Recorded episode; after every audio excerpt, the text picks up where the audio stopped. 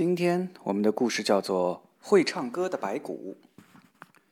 从前有个国家来了一头野猪，它践踏耕地，咬杀牲畜，还用尖利的獠牙咬人，人们为此痛苦不堪。国王宣布，只要有人能将王国从这一灾难中拯救出来，他就会大大的赏赐他。可是野猪太大了，而且强不可敌。因此，谁也不敢靠近接近他藏身的那片森林。最后，国王宣布：谁若能捕获或者杀死那头野猪，他就能娶国王的独生女儿为妻。在乡下住着两兄弟，是穷人家的孩子。老大狡猾精明，却缺乏勇气；弟弟单纯而心地善良。两兄弟说，他们愿意接受这个危及生命的使命。国王对他们说。为了让你们能够确实找到那头野兽，你们两人必须分头从两个方向进森林。于是哥哥从西头走，弟弟从东边进。弟弟走了没多远，就遇到一个小个子男人，他手里握着一只黑色长矛，对弟弟说：“我把这只长矛给你，因为你心地纯洁善良。你拿着这只长矛，只管大胆去斗那只野猪，长矛会帮助你的。”弟弟谢过这个小个儿男人，扛起长矛，毫不畏惧地继续赶路。不久，他看见那头野猪，便用长矛对准它，朝他扑来的野兽。野猪气疯了，它冲得太快太猛，结果长矛把它的心脏划成了两半。弟弟扛起巨兽往回走。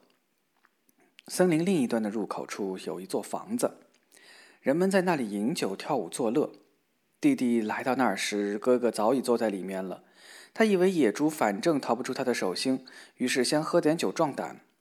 当他看到弟弟带着战利品从森林出来时，邪恶的心里充满了妒忌，无法平息。他对弟弟喊道：“进来吧，亲爱的弟弟，喝杯酒，唱歌。”从无戒心的弟弟走了进去，把好心男人给他的长矛，自己又如何用长矛制服野兽的经过告诉了哥哥。哥哥留弟弟一直喝酒，直到天色将晚，然后一道离开小屋，在黑暗中赶路。他们来到小河上的一座桥，哥哥让弟弟走在前面。走到桥心时，哥哥对准弟弟的后脑勺狠狠一击，弟弟倒下死了。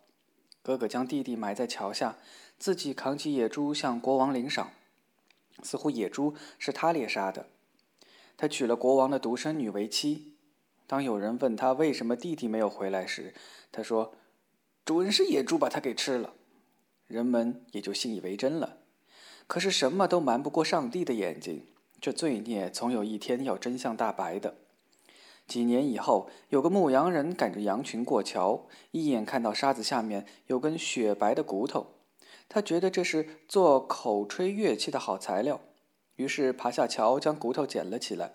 他用骨头给自己的号角做了个吹口，可他第一次用它吹响号角时，大吃了一惊，因为骨头吹口自顾自唱了起来：“啊，朋友，你在用我的骨头吹奏，我在这河边沉睡已久。哥哥杀我，夺走了野猪，娶的妻子是国王之女。